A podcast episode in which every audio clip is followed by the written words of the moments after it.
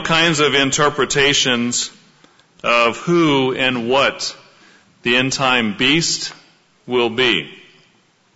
Lots of widely varying opinions. And we might think that, well, it's, it's so obvious. It's going to be in Europe. It's going to be led by Germany. But to many, it is not obvious. Why do we believe what we believe? You know, one of the basic understandings of prophecy in the church has to do with the identity of the beast, which will dominate much of the world for a short time in the end time, and it's a fundamental understanding that has been a part of the, the work, part of the warning message for decades and really does separate the true church of God from much of the rest of the mainstream Christian world. The question is, can we really know the identity of the coming end time beast power? Why do we believe what we believe? Are they just ideas that have come up by a advertising man that he just dreamed them up somehow? Or is it something much bigger? Let's talk about that today and, and we'll address three questions. Will the beast be Germanic? Will the beast be Assyrian? And why does it even matter? The title, if you'd like a title, is Germany, Assyria, and the End Time Beast. Germany, Assyria, and the End Time Beast. If you haven't read or studied the booklet, The Beast of Revelation, Myth, Metaphor, or Soon Coming Reality, uh, we have lots of copies. Make sure you, you take time to read that. Obviously there's so much more detail in there than one sermon can cover. Fantastic booklet uh, written by Mr. John Ogwyn years ago. Let's talk about the, the end time beast of Revelation. Let's talk about this first question. Is the end time beast Germanic? And, and why do we, if we believe it is, why do we believe it is? Let's start in Revelation chapter 13. Uh, go to Revelation chapter 13. And we'll jump right into this question.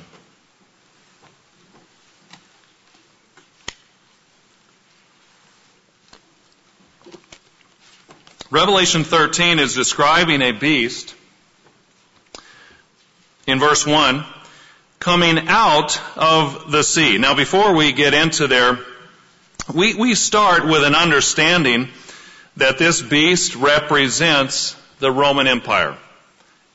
In, in, in the broad, uh, in the broad scope of things. when John was writing, he was really writing as a continuation of what Daniel wrote in Daniel chapter 2 and Daniel chapter 7. Daniel describing four ruling empires, as we understand, that were, were, were in Daniel chapter 7 described as, as four uh, beasts, and the final one was the Roman Empire. And this is not a, a mystery. Uh, many commentaries will bring this out. It's very obvious that the final beast of Daniel 7 was the Roman Empire. Generally understood. Well, John now in chapter 13 of Revelation is seeing all of those empires culminating in the Roman Empire that had absorbed the empires that had gone before. So now he sees an image of a beast which had many different characteristics that all came from different beasts there in Daniel 7. We're not, we're not going into Daniel 7 right now, but that, that's just a little bit of the background, right? So, we read in chapter 13 and verse 1, Then I stood on the sand of the sea, and I saw a beast rising up out of the sea, having seven heads and ten horns, and on his horns ten crowns, and on his heads a blasphemous name. Now the beast which I saw was like a leopard. His feet were like the feet of a bear, and his mouth like the mouth of a lion. There you have three different animals that in Daniel 7 were representing different empires. Babylonian, Persian, Greek, but now were, were, had been absorbed by the, the Roman Empire. Now, Paul, uh, John was seeing that it really was just one, in one sense, was just one continuous system of man's inability to govern himself. Man's predatory and ravenous kingdoms that God saw as beasts. That's how he described them. The beast I saw was like a leopard. His feet were like the feet of a bear. His mouth like the mouth of a lion. The dragon gave him his power, his throne, and great authority. So we can see who's motivating this beast, who is influencing it. And I saw, verse 3, one of his heads as if it had been mortally wounded, and his deadly wound was healed. We're going to talk about that for a little while here. The mortal wound and the deadly wound healed. What is that talking about? And if you ask the great repository of knowledge, Google, you will find all sorts of answers about what this means and different things that different people believe.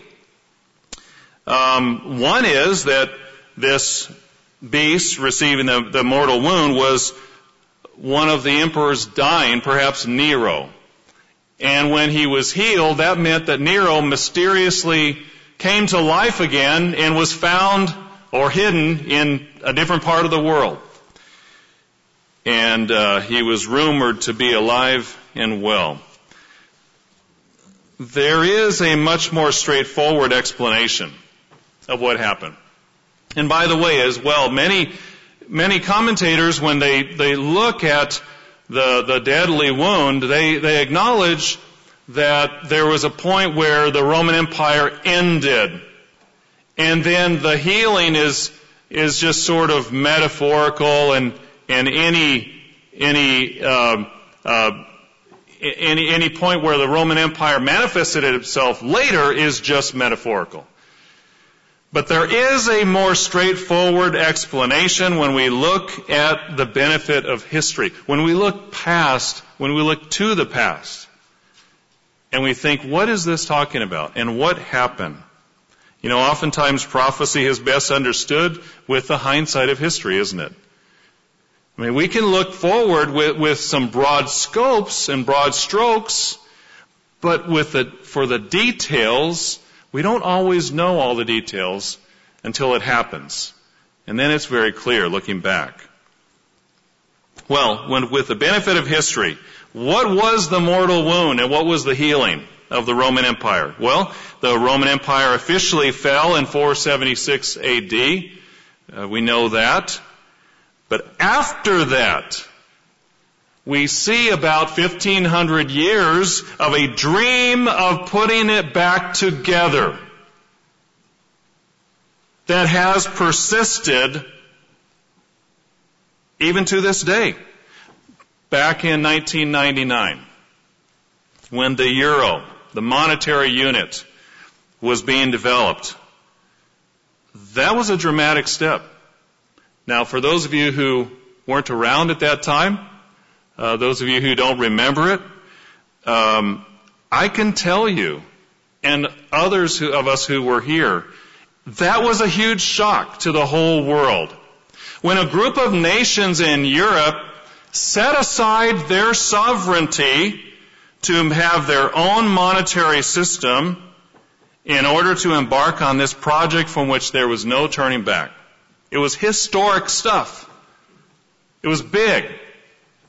Here's an article from April 27, 1998 from a Business Week special report. It reads this, the euro in one fell swoop it will create the world's second largest economic zone. The potential benefits are limitless and so are the risks.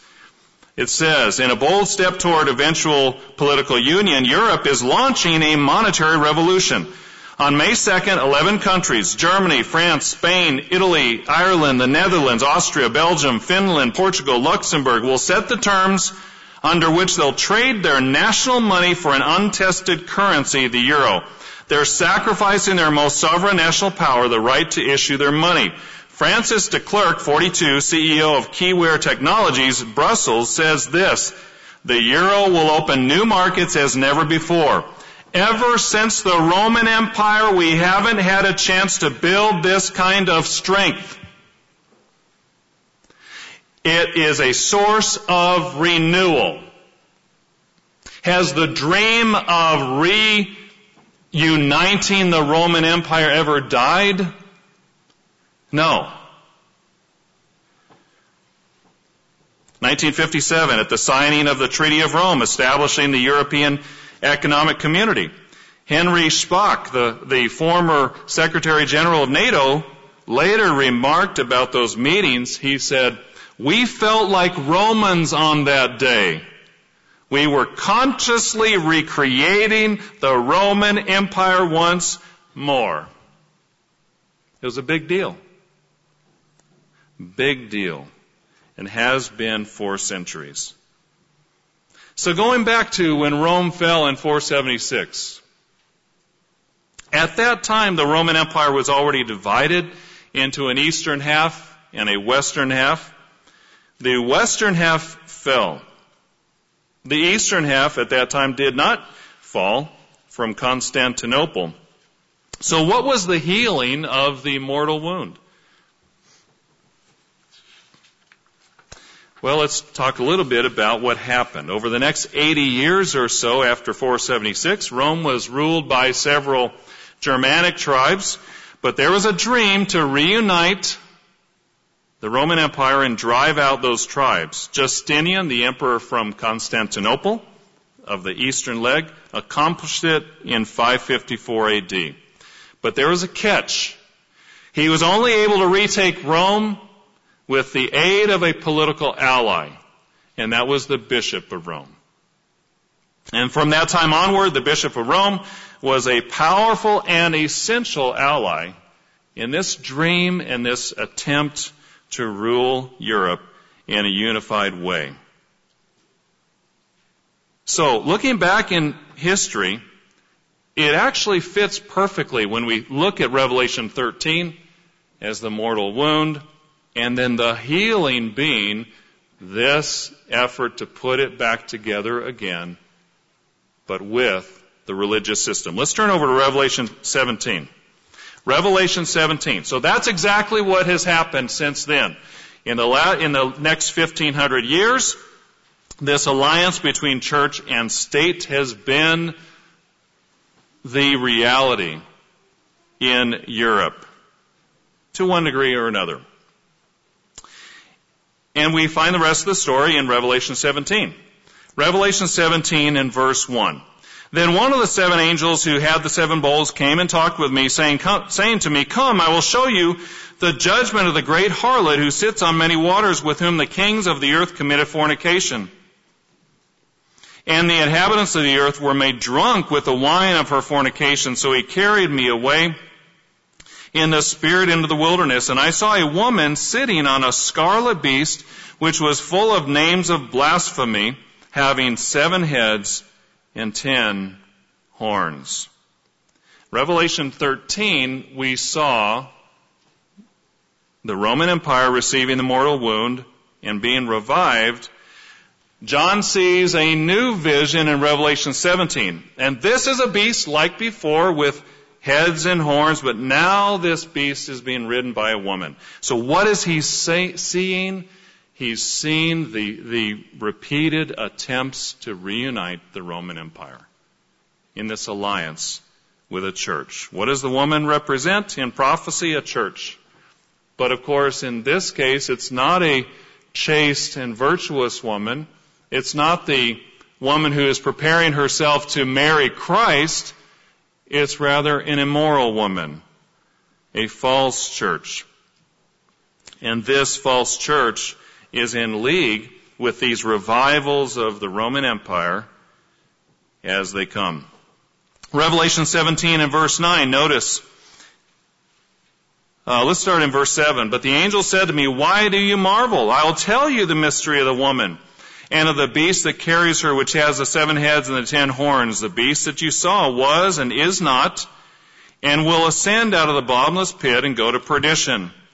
And those who dwell on the earth will marvel, whose names are not written in the book of life from the foundation of the world when they see the beast that was and is not and yet is. Uh, an empire that died, that received a mortal wound, and yet continues to move on, continues to be revived somehow. Here is the mind which has wisdom, verse 9. The seven heads are seven mountains on which the woman sits. There are also seven kings. Five have fallen, one is, and the other has not yet come. And when he comes, he must continue a short time. So five have fallen. It's interesting when we look at the seven heads and seven mountains on which the woman sits. Rome is known as the city of seven hills. Could that be a passing reference to where this is talking about? Again, the, the original question is, is, is where is the beast? Where is it going to rear its head from? And is it going to be Germanic? We're talking about these heads that would be revived, that would come up periodically. Let's talk about some of the prominent leaders that rose over the next thousand years or so in this, this revivals of the Roman Empire. Justinian, of course, 554, he's the first.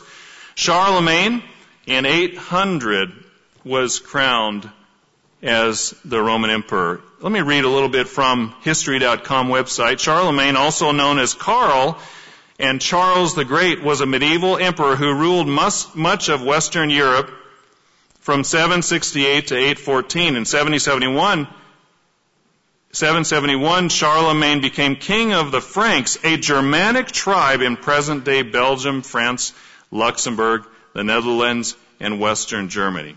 You know, it's easy to think Charlemagne was French, right? Doesn't that name sound French? He was king of the Franks. Well, well, I mean, aren't the Franks French? No, actually not. They were a Germanic tribe. His name was Karl, or Charles the Great. And the, he was actually king of the Franks, Germanic. He embarked on a mission to unite all Germanic peoples into one kingdom and convert his subjects to Christianity. In 800, Pope Leo III crowned Charlemagne emperor of the Romans. Who's next? Otto the Great, 962. This is from historytoday.com. Nostalgia for the vanished Roman Empire in the West lasted for centuries. After Romulus Augustus, the final emperor, was deposed in 476. Otto the Great has been recognized by historians as, in effect, the first of the Holy Roman emperors and the most powerful European ruler of his time. From the early 1500s, it was the Holy Roman Empire of the German nation. That was the official name of the Holy Roman Empire. The Holy Roman Empire of the German nation. The name was not finally dropped until 1806, a thousand years after Charlemagne. Charles V in 1530, he also was Germanic. He was uh, he, he, was descended from the Habsburg dynasty through his father. He was crowned by the Pope, another Germanic king. Napoleon came along in 1804. Um, we consider him also to be a head of this empire. He crowned himself, ironically. Uh, interesting way to become the emperor of uh, the, the, new Roman Empire. Uh, but we might say, well, Napoleon was French. How could that be? Actually, he was not. He was Corsican from the island of Corsica, and his parents were Italian. And his name, he only adopted the French spelling of his name later in life. So what's interesting is after the revival under Justinian, in most cases, we have found the Roman Empire revivals have had a special German uh, characteristic to them. They've, they've had a German aspect to them. This is what Dr. Herman Hoeh uh, wrote years ago, back in 1962. He said, the German Reich long endured as the oldest political institution in Europe. Older than the government of France or England by centuries, the German people called their Reich the Holy Roman Empire. It bore rule over Europe for a thousand years. This Holy Roman Empire of the German people was officially designated by the church in the Middle Ages as the kingdom of God on earth. Its citizens, the Germans, felt themselves true Romans and bearers of the Christian Reich or kingdom. They were therefore the chosen people of the Christian era, entrusted with a world mission to be the protectors of Christianity. The German leaders and philosophers have never forgotten this notion of the Middle Ages that the German in place of the Jew has a special mission from God. Now why is this important? Well, brethren, if we understand that the revivals have had this German element, by and large, and then of course we see Hitler and Mussolini come along as another revival, would it not stand to reason that the next, the last, would also be led by a German? seven resurrections of the Holy Roman Empire. If it happened in history, why wouldn't it happen that way one more time? It's interesting when you look at verse 12. He says, the ten horns which you saw are ten kings who have received no kingdom as yet, but they receive authority for one hour as kings with the beast. These are of one mind and they'll give their power and authority to the beast. These will make war with the Lamb, and the Lamb will overcome them, for he is Lord of lords, King of kings, and those who are with him are called, chosen, and faithful. The end of this empire happens when Christ returns and when he destroys it. And frankly, when he allows his chosen and faithful to be a part of rebuilding the world that's, that's the end. That's the, that's the point where this changes and, and the good news that's coming. But my point thus far is eh, when we, when we talk of the end time beast, is it going to be German? Well, if it follows the pattern of history, absolutely. Absolutely. Revelation chapter 17 shows that the revivals of the Roman Empire have been mostly Germanic. So let's ask another question. Ask another question. Number two. Is the beast Assyrian? Is the beast in time going to be Assyrian? Well, that's a good question because it relates to are the Germans Assyrians? And again, if you look to the great repository of knowledge on all things, Google, you will find all kinds of interesting things. When I Googled that question, are the Germans the ancient Assyrians? I came up with a uh, discussion on a social network called Reddit. And here it is. Here's the question, Reddit entry. I've heard many people say that Germans are partially descended from ancient Assyrians in videos and some websites. Is this true? Here's the answer. Absolutely not. I think it's ridiculous that this idea is still being entertained. The Germanic people migrated from Scandinavia and did not come from ancient Assyrians. There's no historical, lingual, archaeological connection between ancient Assyrians and Germans. The people who made up this idea did not even know that modern day Assyrians even existed. End quote. Okay. Well, interesting answer. You know, it sort of begs the question, well, maybe the Germans did come from Northern Europe, but how did they get to Northern Europe? How did they get to that area of Scandinavia? You know, the, the Romans saw them coming down from Northern Europe, but how did they get there. They had to get there from somewhere else. Actually, there is evidence as to who the modern Germans are and where they came from. It's not a crazy idea. In fact, it was well accepted only a few hundred years ago. You can read about it in all sorts of books. Uh, there's a book that was written in 1634 by a man named Richard Verstegen entitled A Restitution of Decayed Intelligence in Antiquities Concerning the Most Noble and Renowned English Nation. I love the titles that they used to give books years ago.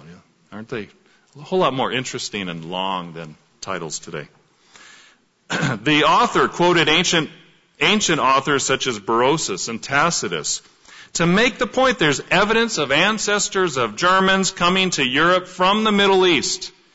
Thousands of years before Christ, there were Assyrian colonies in Europe, the time of the patriarchs. In 1860, William Smith, a lexicographer who in his spare time learned to learn to read uh, Greek and Latin classics in the original languages, so not a slouch on uh, on his studies.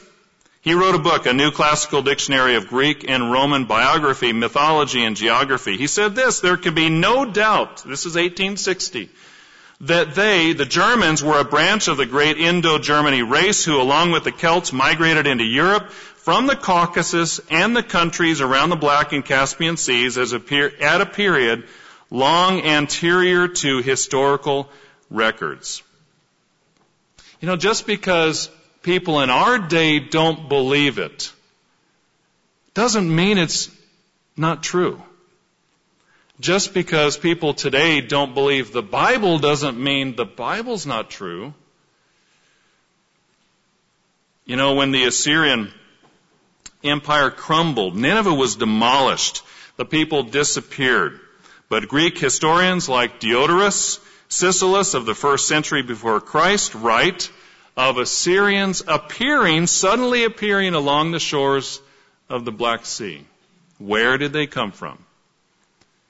They were where they would be if they were being driven precisely out of the area uh, where they had lived before, along with the Israelites. You know, I gave this sermon some time ago in another congregation, and afterwards, one of the ladies told me she was from Germany and as a little girl in the 1950s in Germany, she had learned that the Germans came from the Assyrians. Isn't that something? And yet there are some today who say, no, this is just a bunch of crazy stuff. You can read more about it in Dr. Winnail's article, Resurgent Germany, a Fourth Reich. It's from 2007, Tomorrow's World and um, September October uh, edition, and it, it outlines a whole lot more evidence about this. Mr. Rod King also explained this in a telecast years ago. I'll get back to that in a moment. But back to our point. So if Germany is Assyria, and there's evidence for that, then what does that mean in prophecy? What does that mean for the end time? What does it mean for the house of Israel? Are there any prophecies that pertain to Assyria and Israel? Let's turn over to Isaiah chapter 11. Isaiah chapter 11. Again, why do we, in the work, in our message, in our warning, why do we talk about Germany so much? Is there any evidence? Absolutely, there is evidence. Isaiah chapter 11 and verse 11. We know this whole chapter is talking about the millennial reign of Christ. He's talking about his kingdom being set up. He's talking about the, the earth being full of the knowledge of the Lord as the waters cover the sea in verse 9. And then it says, verse 11, it shall come to pass in that day that the Lord shall set his hand again the second time to recover the remnant of his people who are left, those who are taken captive we're warning our people about a, a coming captivity. And this is looking ahead to the point after that, when they're coming back. Well, look where they come from. From Assyria and Egypt and Pathros and Cush and Elam and Shinar and Hamath and the islands of the sea. In other words, this nation and the other Israelite nations will be taken captive and, and, taken all over the world. But notice there is a focus of some specific places as well. Verse 15, the Lord will utterly destroy the tongue of the sea of Egypt. With his mighty wind, he will shake his fist over the river and strike it in the seven streams and make men cross over dry shod. There will be a highway for the remnant of his people who will be left from Assyria, as it was for Israel in the day that he came up from the land of Egypt. Okay, well, Israel was taken captive in 721. Could that be applying to that? Well, they've never come back. They never went back to that land, did they? So clearly this is yet to happen.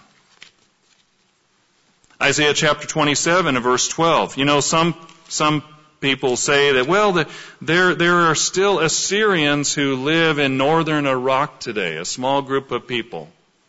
And those are the Assyrians. They're not the Germans. But again, as we look at some passages here, we're going to see how whoever the Assyrians are, they're going to be a people who conquer and overwhelm and take captive the Israelites. And in the end time, the Israelites are a world power. Would you have a tiny group of people that no one knows about somewhere in northern Iraq be the ones who would take captive the United States and other Israelite countries? No, Assyria is someone who's going to be a world power at the end. Isaiah chapter 27 and verse 12, notice. It shall come to pass in that day that the Lord will thresh from the channel of the river to the brook of Egypt, and you will be gathered one by one, O you children of Israel. Clearly a picture of the future, isn't it? So it shall be in that day. The great trumpet will be blown. Is that the last trumpet? Is that perhaps the, the trumpet on the Day of Atonement? We'll have to wait and see, but clearly it's looking forward, they will come who are about to perish in the land of Assyria, and they who, and they who are outcasts in the land of Egypt, and shall worship the Lord in the holy mount at Jerusalem. Are we just making it up that Assyria is going to take Israel captive in the end times? Or is it right there in scripture? Is it prophesied? And is it impossible for that to be applied to 721 uh, BC. Isaiah, uh, let's go to Hosea chapter 9. Hosea chapter 9. What did Hosea say about Israel?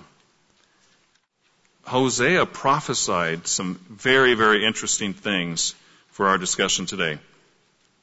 Hosea chapter 9 and verse 3. Uh, verse, verse 1, Do not rejoice, O Israel, with joy like other peoples. You've played the harlot against your God. You've made love for hire on every threshing floor. The threshing floor and the winepress shall not feed them, and the new wine shall fail in her. They shall not dwell in the Lord's land, but Ephraim shall return to Egypt, and shall eat unclean things in Assyria. They shall not offer wine offerings to the Lord, nor shall their sacrifices be pleasing to him. They shall eat unclean things in Assyria. Hosea chapter 11, notice in verse, uh, verse 3. Verse 1, when Israel was a child, I loved him, and out of Egypt I called my sons as they called them. They went from them. Verse 3, I taught Ephraim to walk, taking them by their arms. But they did not know that I healed them. It's interesting when you read through here and you get a sense for God's love for His people. You know, so many look down on God and, take shots at God for how He deals with His sinning and rebellious people. And yet look at how he describes his relationship with his people. He says, I, I took them by their arms. I drew them, verse 4, with gentle cords, with bands of love. And I was to them as those who take the yoke from their neck. I stooped and fed them. I took care of them. I reached down and guided them. Verse 7. Uh, verse 5, He shall not return to the land of Egypt, but the Assyrian shall be his king because they refuse to repent. Verse 7, My people are bent on backsliding from me. Though they call to the Most High, none at all exalt him. How many ways does that describe us today? Verse 9, I will not execute the fierceness of my anger. I will not again destroy Ephraim, for I am God and not man, the Holy One in your midst and I will not come for, with terror. He's saying there's, a, there's going to be a limit to my punishment. There's going to be a limit to my judgments. Yes, I will chastise you. Yes, I will correct you. But it will stop. There will be a point where it's over, and I will heal you. And notice verse 10, can, as we read this, can there be any application except the end time? Verse 10, they shall walk after the Lord. He will roar like a lion when he roars. Then his son shall come trembling from the west. They shall come trembling like a bird from Egypt, like a dove from the land of Assyria, and I will let them dwell in their houses, says the Lord. Well, where is west of Jerusalem? Not ancient Assyria. This is talking about the future. When we speak of Israel being taken captive by Assyria, there are at least these, at least four different specific prophecies that can only take place in the future. It's not wild speculation. It's not make believe. It's not made up. So why does it matter? Why does it matter if the beast is in Germany or head, headed by Germany if the beast is Assyrian. Let's talk about what difference does it make and who cares. Does it make a difference? It does make a difference. Let's consider several reasons why. Number one, this understanding helps us understand our world. It helps us understand our world. You know, a lot of people are focused on China today, uh, uh, their rise. A lot of people are focused on Iran uh, being the, the dangerous foes to watch. Uh, some are even focused on the U.S. government being the rising beast. Did you know that one fellowship, Church of God fellowship, this is the position of their leader? that the beast is not in Europe, the beast is America. The beast is the U.S. What confusion. Understanding Bible prophecy helps us understand our world, helps us understand world events, and helps us gain comfort through understanding what's coming. I'll just read Revelation chapter 1 and verse 1. I know Mr. Ames has read this many, many times, but brethren, this is a fundamental point that we, we must remember. Revelation 1 and verse 1, the revelation of Jesus Christ, which God gave him to show his servants things which must shortly take place. Verse 3, blessed is he who reads and those who hear though, and heed the words of this prophecy I'm sorry, blessed is he who reads and those who hear the words of this prophecy and keep those things which are written in it, for the time is near. There's a blessing for reading the book of Revelation. There's a blessing for understanding the book of Revelation. It was revealed. It's not supposed to be a mystery. There's encouragement to know what's coming and know how to be prepared and how to be spared. There is a storm on the horizon, isn't there? and understanding what's happening and why it's happening enables us to take steps to not be caught unawares. This is a huge understanding for our day. Let's, let's not take the blessing of understanding for granted. The second reason why it's important, number two, it helps us understand our mission. Understanding who is going to be the nemesis of the modern day house of Israel helps us understand our mission. You know, Jonah was given a mission to preach at Nineveh. Nineveh was the ancient capital of Assyria. He did not want to go to Nineveh, did he? Why not? Why didn't he want to go to Nineveh? Ever thought about that? Maybe he didn't like the Assyrians. Maybe they had a bad reputation. Maybe he was worried what would happen to him. You know, that was probably not unfounded. Maybe he had heard the prophecies of how they would overthrow Israel. And he said, why should they get any mercy? And at first he walked away, didn't he? But God had persuasive ways to encourage Jonah. Encourage is a interesting word. Uh, encourage Jonah to go back to Nineveh. Because he had a job to do. Brethren, our mission is to warn the Israelites. We need to do our job. But it's our, also our job to take the message to the world, including the Germans. You know, if they are a focus of these prophecies, they need to know that so they can have a chance to repent as well. Let's turn over to Isaiah chapter 10. Isaiah chapter 10. This is the very well known passage where we read of God using Assyria as a rod of correction on his people. But notice something here. In Isaiah chapter 10 and verse 5, he says, Woe to Assyria, the rod of my anger and the staff in whose hand is my indignation. I will send him against an ungodly nation. And against the people of my wrath I will give him charge to seize the spoil, take the prey, tread them down like the mire of the streets. He details how Assyria is going to overthrow Israel. And that happened in 721 BC. But again, much of prophecy is dual, so we expect an end time fulfillment of that. And it's because of Israel's sins. But notice even the context of the verse there is woe to Assyria. There's a warning to Assyria.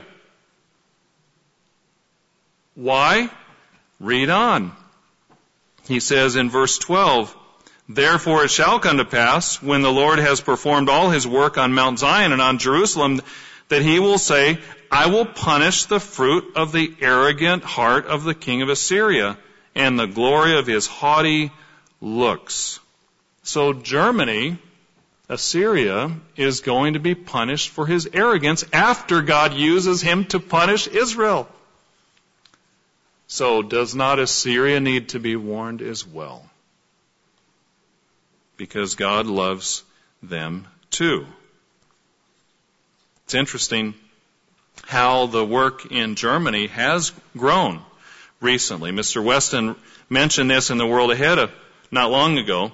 He said in Germany where our work is much smaller, we saw a very encouraging surge in growth recently.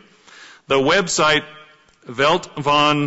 weltvonmorgen.org had more than 110,000 unique visitors in 2020, a 26.3% increase over 2019, with visitors coming from 118 countries and territories. During the last six months, 771 individuals signed up for the Bible study course for a yearly total of 1100. That was more than a 150% increase over 2019. Do we not need to get the message to the Europeans as well? To the Germans as well? To the Assyrians as well? We have a man in Germany who's been doing phenomenal work for years, Adrian Kafer, who's, I believe, has translated virtually all of the booklets by himself and just been plugging along for years. There are others who are helping translate with other projects now, but uh, it's it's very exciting to see that message going out in Germany and Europe. Why else does it matter? Why else does it matter who the beast is, whether it's going to be led by Germany, Assyria, etc. Number three, it helps us to have confidence that God is leading His church. It helps us to have confidence that God is leading His church. You know, when the worldwide church of God apostatized, they changed virtually every doctrine that had been held before that, including the prophetic message to America about Germany. And again, it, it's interesting if you look on their website today, they believe the mortal wound of Revelation 13 was simply something historical back at that time, back during the Roman Empire. And they've thrown the understanding that we had in Worldwide Church of God away. The rest of Revelation basically just spiritualized away. It's all a metaphor. There, there's no end time significance. It's, it's frankly blindness.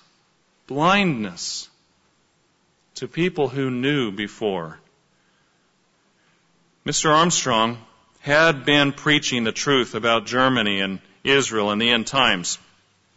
And when big things started to happen, people took notice. I think all of you have probably heard this, but in December 7th of 1989 when Germany was reuniting. There was a article in a um, local paper in Hendersonville, Tennessee, with the heading, What Else Was Armstrong Right About? This person wrote, Like a great many Americans, I've been watching the current political situation in East Germany with interest. While many have expressed surprise at the recent events and at East and West Germany, I have to admit I haven't been too surprised by these events. The reason I haven't been particularly surprised is that for years I've occasionally read the publications of a Pasadena, California based church called the Worldwide Church of God. Its founder, the late Herbert Armstrong, who remained the active chancellor of that church until he was in his 90s, wrote a number of articles and booklets on the subject of German unification and what he called a United States of Europe. Armstrong's writings were often deemed unbelievable and ridiculous by some critics, usually the leaders of Protestant churches and the Catholic Church. But as I watch the tide of sweeping changes that have enveloped East Germany in recent weeks, again, this is 1989. For those of you who weren't around back then, before that time, you had East Germany and you had West Germany. And anyone in East Germany trying to get into West Germany was shot. They could not cross the border. And suddenly that wall came down. And everyone was taken by surprise. But not everyone. Not everyone. Because Mr. Armstrong had been teaching, the church had been teaching it, had understood it. He says, as I watch the tide of sweeping changes that have enveloped East Germany in recent weeks, I'm reminded of what now appears to be some very accurate predictions Armstrong made about the future of Europe. Armstrong predicted that the Berlin, Berlin Wall would someday come down and that the two German states would once again reunite into a powerful nation. He also predicted that all the European countries would someday unite in a new and powerful United States of Europe. On top of all that, the church chancellor predicted a resurrection of the Holy Roman Empire. I can't help but wonder at the fact that things are developing in East Germany the way Armstrong predicted, and I can't help but wonder what else he might turn out to be right about. Again, ironically, this was written right around the time when the leadership of that of the church at that time was going in the opposite direction. When all of these things were happening. My point is, Mr. Armstrong was right. And what he was doing was shown to be accurate. And what this church and what this work has been continuing has been shown to be accurate. Even in recent years. Remember Brexit that just became official here a few weeks ago. Britain splitting with the European Union. That was no surprise. Why? Because of the prophetic understanding. Brethren, we have an understanding of prophecy not so we can feel good about ourselves, about what we know and others don't, but rather so that we have an understanding of our times, we can understand our work, and it can even give us confidence in God's Word. Because if this is accurate, if this is true, if these things are happening, if Mr. Armstrong and the church explain these and then they happen, then what else must be in this book that is real, right? You know, when we see prophetic things take place, that's the way God works with us to help us to get our attention and say, wow, God foretold that. What else in here is there that I need to listen to? Fulfilled prophecy helps us gain confidence in God's Word and confidence in God's work. That He's leading His work. Mr. Rod King made a statement in a telecast about six years ago, in 2015, before his death. The telecast is called The Lost Empire of the Assyrians. You can check it out on Tomorrow's World. Made a really interesting statement, just not a dogmatic statement, but sort of a off the cuff statement around the 25 minute mark. I'm going to read it. He was talking about Germany. He said, right now, Germany is on the point of balance. They can choose to take a not involved role in world politics, as they've done since 1945, or they can begin to flex their economy and finally their military muscle. And what could tip that balance? Well, it would take a crisis. The crisis, or a series of crises, could start with a sudden and dramatic loss of American power and influence a collapse of the dollar of 1929 proportions, a global flu epidemic, or a constitutional paralysis of the U.S. government. He said this in 2015. Could all conspire to cause a global shift in power, whatever it takes, we know that Germany is set to play a vital part in the future. Now, was he making a direct prediction? I don't think so. Was he saying something dogmatically? I don't think so. But isn't it interesting? Isn't it interesting? And what's coming next? We've got a global flu epidemic, and we've got a constitutional paralysis in this country. And we easily could have a fall of the dollar. What comes next? You know, it's interesting. There have been all kinds of articles about Germany. Right, right now, Germany is lying low. Germany is sort of not really taking a hugely prominent role, and yet there are things happening quietly under the surface. Here's a headline, More Courage to Assume Global Power on the GermanyForeignPolicy.com website. The Germany foreign policy establishment is entering the second year of the COVID-19 pandemic with new plans for EU global power. Whereas in particular Western powers and their allies have been overwhelmed by new waves of the pandemic, at times being confronted with rapidly increasing numbers of casualties, International Politik, IP, Germany's leading foreign policy periodical, is debating the question of quote, quote, what Europe lacks to assume global power, end quote.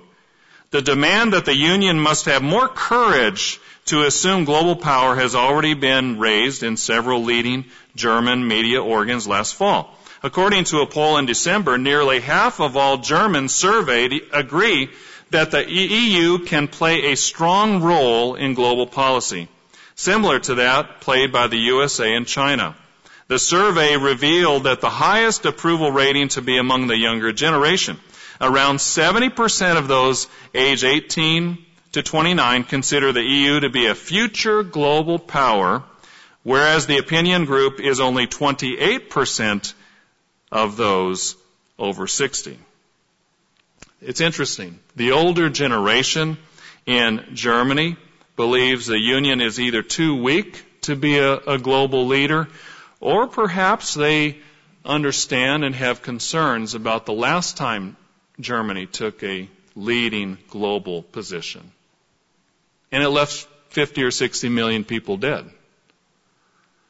Whereas the young generation has no such reservations. It will be interesting to watch. Notice in Hosea chapter 5.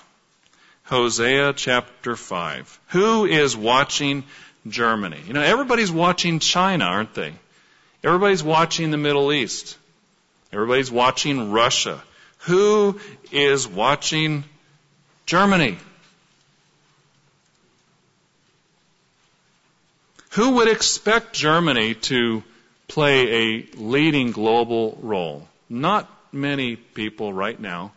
Who would expect Germany to lead a play a leading malevolent global role? Especially that would be unexpected. And yet remember in Revelation 17 it says the whole world marveled marveled at the power of this beast. Could it be that this beast rises and takes the world by surprise? Because it comes out of nowhere. Maybe even, maybe even to be the savior of the world. Hosea chapter 5 and verse 13. It's interesting. In history, Hosea warned, uh, God warned uh, Israel to not look to Assyria to bail them out. He warned uh, the northern half, house of Israel and the southern house. Notice Hosea chapter 5 and verse Uh, verse, verse 10, back up a little bit. Verse 10, the princes of Judah are like those who remove a landmark. I will pour out my wrath on them like water. Ephraim is oppressed and broken in judgment because he willingly walked by human precept. I mean, that describes us. Therefore I will be to Ephraim like a moth and to the house of Judah like rottenness. When Ephraim saw his sickness and Judah saw his wound, then Ephraim went to Assyria and sent to King Jareb. Yet he cannot cure you, nor heal you of your wound. For I will be like a lion to Ephraim, and like a young lion to the house of Judah. I, even I, will tear them and go away, and I will take them away, and no one shall rescue. Could it be that in some way, in our current mess, somehow we will look to Europe to help us? It happened. It happened in the past. You just wonder if it will happen that way in the future.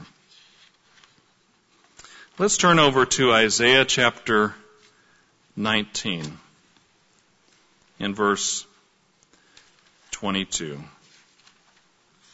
Isaiah chapter 19 and verse 22. God doesn't hate the Germans. He doesn't hate the Israelites. He doesn't hate any people. He doesn't hate any tribe. He created everyone. And He's preparing His kingdom to be for everyone, isn't He? And He's going to start with someone.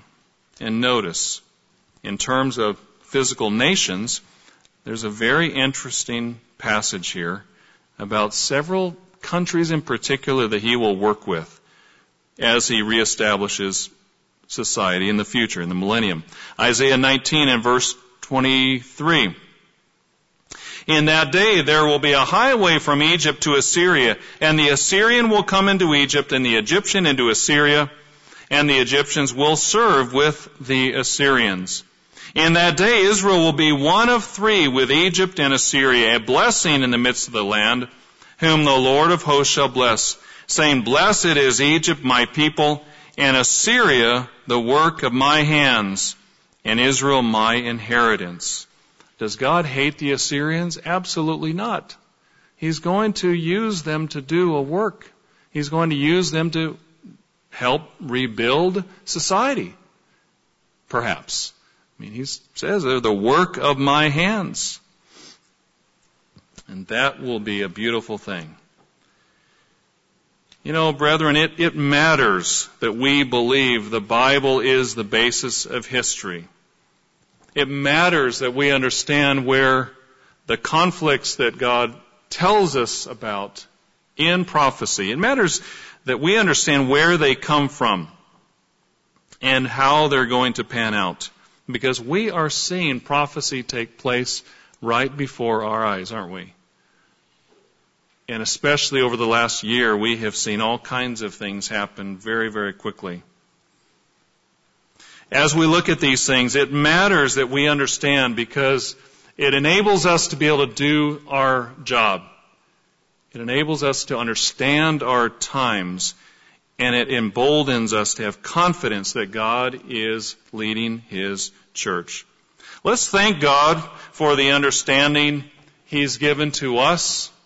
Let's thank God that the, the understanding He's given us to understand prophecy, to understand who the nations of the world are, in particular the ones that are going to be the big players at the end, because we've got a message to preach and to get out. And that includes to the German people. Let's warn them. Let's warn our own people. God in His wisdom, His mercy, and His plan has a plan for everyone. And thank God for the fact that He's revealed that to us. Who are we? Who are we? And yet He's given us an opportunity to be a part of His work. So who are the Germans? Who are the Assyrians? who is going to be the end time beast? When we look at the Bible, it's very, very clear.